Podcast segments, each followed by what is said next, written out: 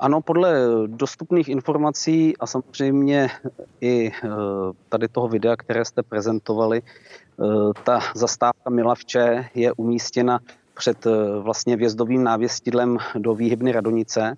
A vlastně, co známe zatím z vyšetřování, tak vlastně osobní vlak se rozjížděl z této zastávky a strojvedoucí rychlíku protijedoucího nerespektoval návěst zakazující jízdu vlastně projel plnou rychlostí touto výhybnou a proto vlastně v tom inkriminovaném okamžiku e, došlo ke srážce čelní a bylo to vlastně těsně před tou výhybnou, protože pokud známe vzorce z fyziky ze základní školy, tak víme, e, jakým způsobem vypočítat dráhu a jestliže teda vlak projížděl zhruba 80 km rychlostí, tak na nějaké zareagování měl jeden nebo druhý strojvedoucí řádky sekund, což opravdu není možné tomu bezprostředně zabránit. O čem svědčí ostatně asi i to, že při té nehodě oba ti strojvůdci zahynuli. Ano, bohužel je to tragická záležitost. Vzhledem k tomu, že pracuji vlastně na plzeňském hlavním nádraží jako výpravčí, tak eh, s těmito kolegy jsem se i znal eh, osobně a beru to jako obrovskou tragédii, že tito zaměstnanci již se nevrátí ze své směny domů ke svým rodinám. Když popisujete tu situaci tak, že tedy eh, ve chvíli, kdy vjede ten vlak, který tam nemá být na tu jednu kolejnou tráť a vlastně nestojí na té výhybně, tak znamená to, že v takovou situaci opravdu, když jste říkal, že na tu reakci jsou jenom sekundy, že tomu už nejde zabránit, že už nejde nic udělat? Samozřejmě závěry vyšetřování, které budou známy až po několika měsících, eh, pokud je ta situace složitější, tak to může trvat eh, opravdu i více než rok, eh, tak všechna data, která jsou předmětem vyšetřování, tak jsou pečlivě analyzována a zjišťuje se, jakým způsobem by třeba i té srážce zabránit šlo, nebo jakým způsobem se vyvarovat těchto chyb do budoucna. Ale vzhledem k tomu, vzhledem k tomu že to šetření je teprve v počátku, tak eh, samozřejmě si nedovedu představit, že by někdo se strojvedoucích jednoho nebo druhého vlaku neudělal maximum pro to, aby té srážce zabránil. Ale jak říkám, jsou to opravdu vteřiny a na to rozhodnutí učinit teda nějaké, ne, něco neodvratného, je maximálně opravdu eh, spustit nebo aktivovat rychlobrzdu a ukrýt se do strojovny nebo vyskočit třeba eh, z té kabiny toho, té lokomotivy, ale na tu reakci opravdu může být už pozdě.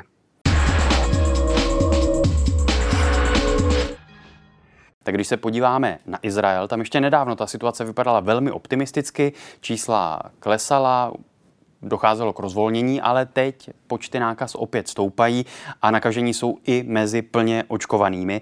A v Izraeli začínají právě seniory očkovat třetí dávkou. Tak je to tedy to preventivní opatření, které by bylo na místě přijmout i u nás, podle vás?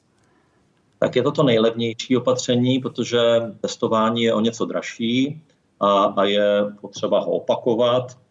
A, takže je to vlastně komplikovanější celý operativně.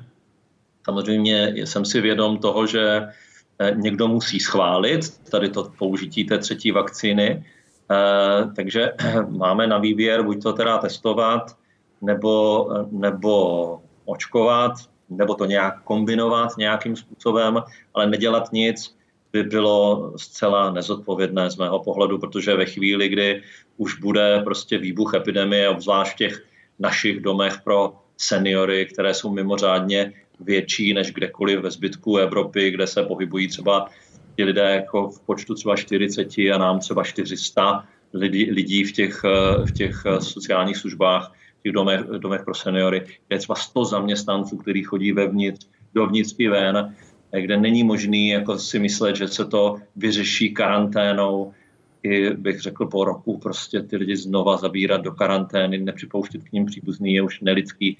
To znamená, tam ty opatření jsou jasné, tam jako jich moc není. Jako jedna, jedna, jedno z těch nejlepších je asi očkování a nejsem vakcinolog, takže neumím říct, kdy ta třetí vakcína bude schválená jak, ale prostě samozřejmě bych si eh, chtěl jako tu, chtěl bych tu diskuzi otevřít, aby to bylo co nejdřív, protože jinak Bojíte se?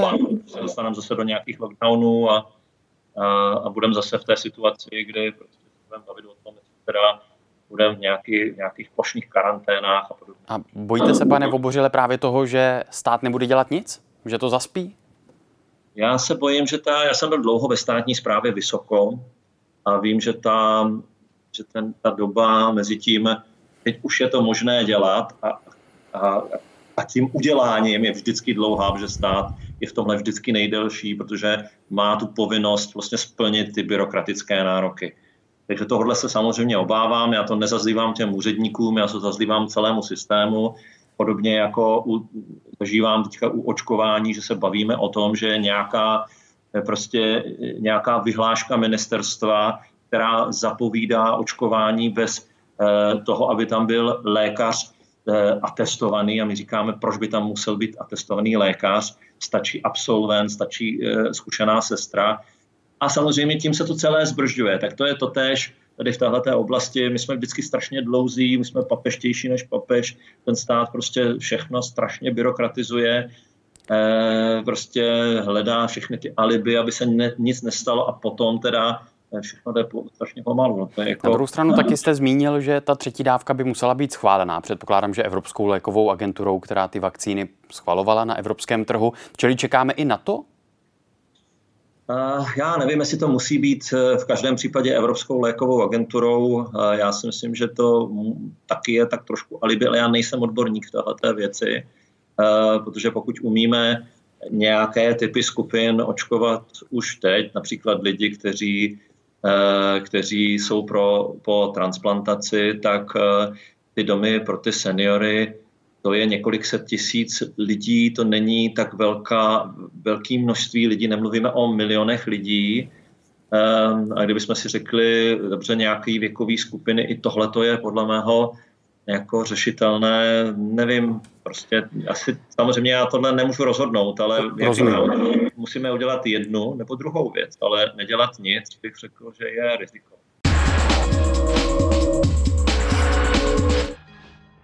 Tak ja viem, že tam tá situácia není najlepšia. Uh, myslela som si, že...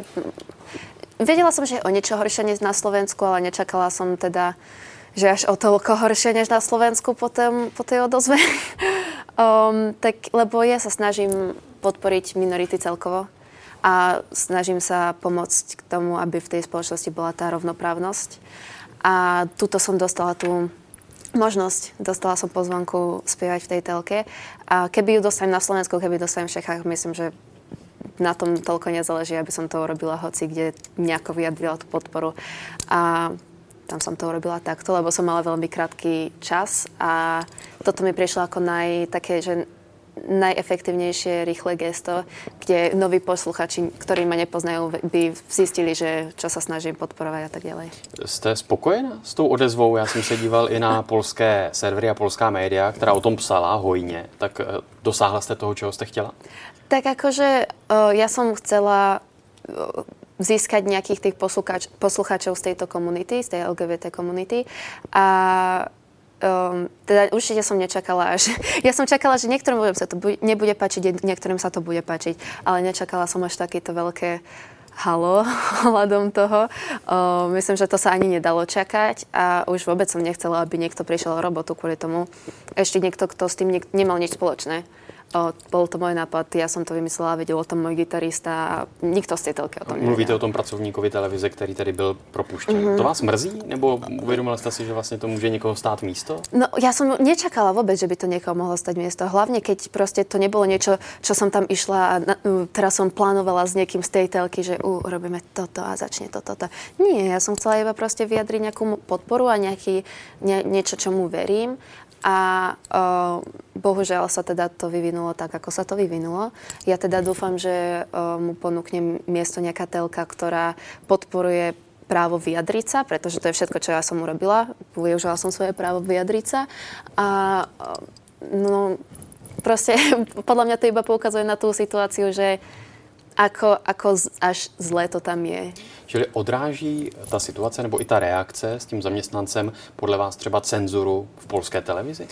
myslím si, že hej, myslím, že je to vidno.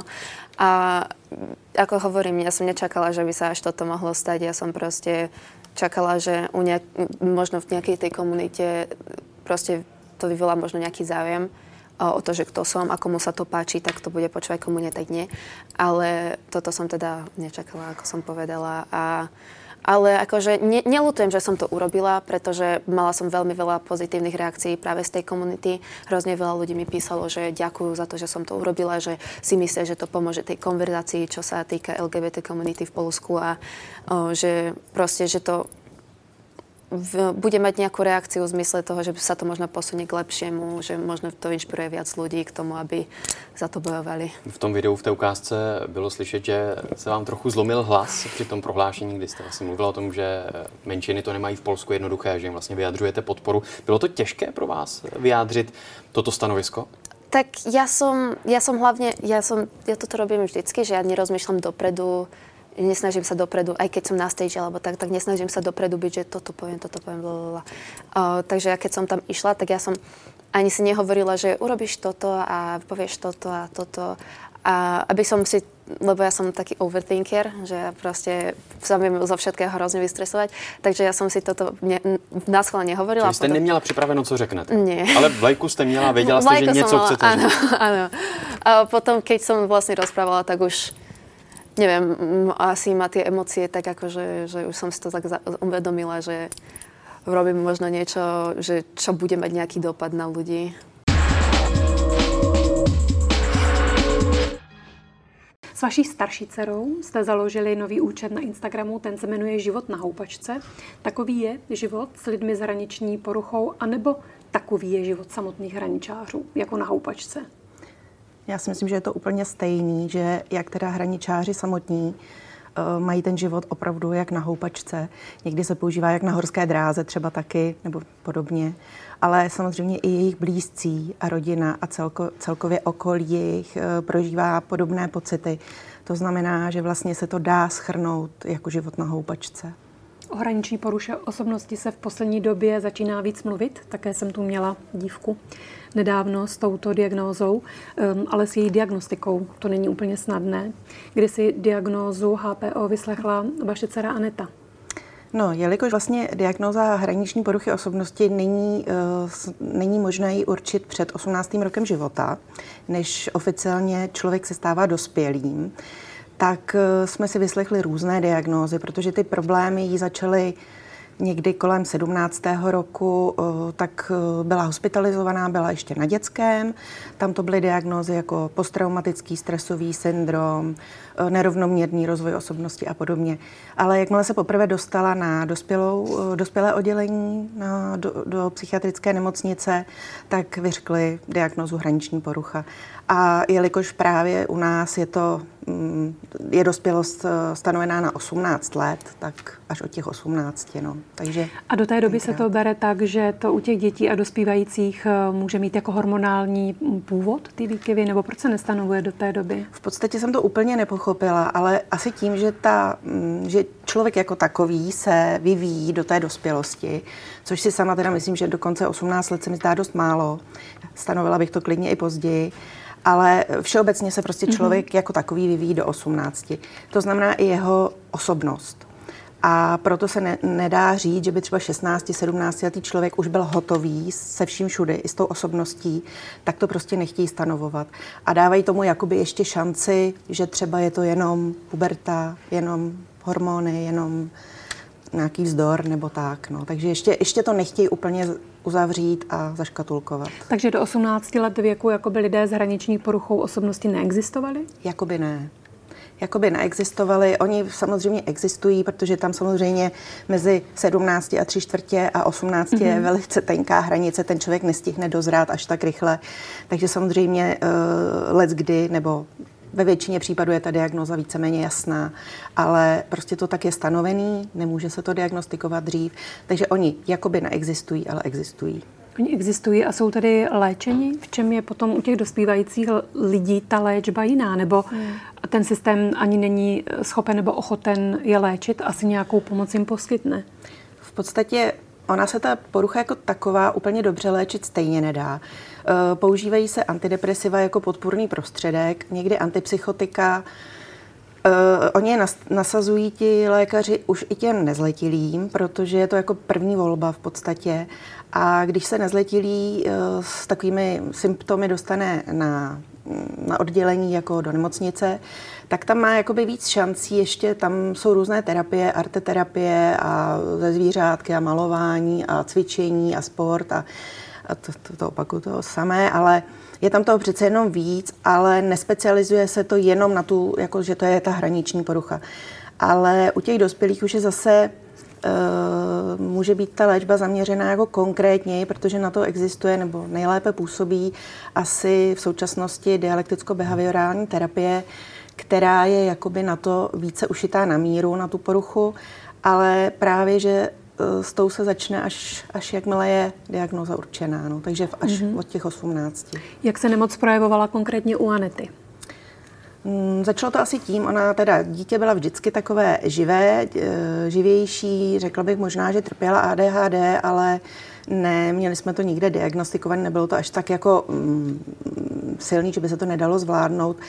A až teprve nějak v té pubertě začala být spíš taková uzavřenější, těžší, mm, občas i plakala, ale právě, že já jsem si to třeba v těch 15 letech mm, připisovala té pubertě. Mm-hmm. No. Mhm.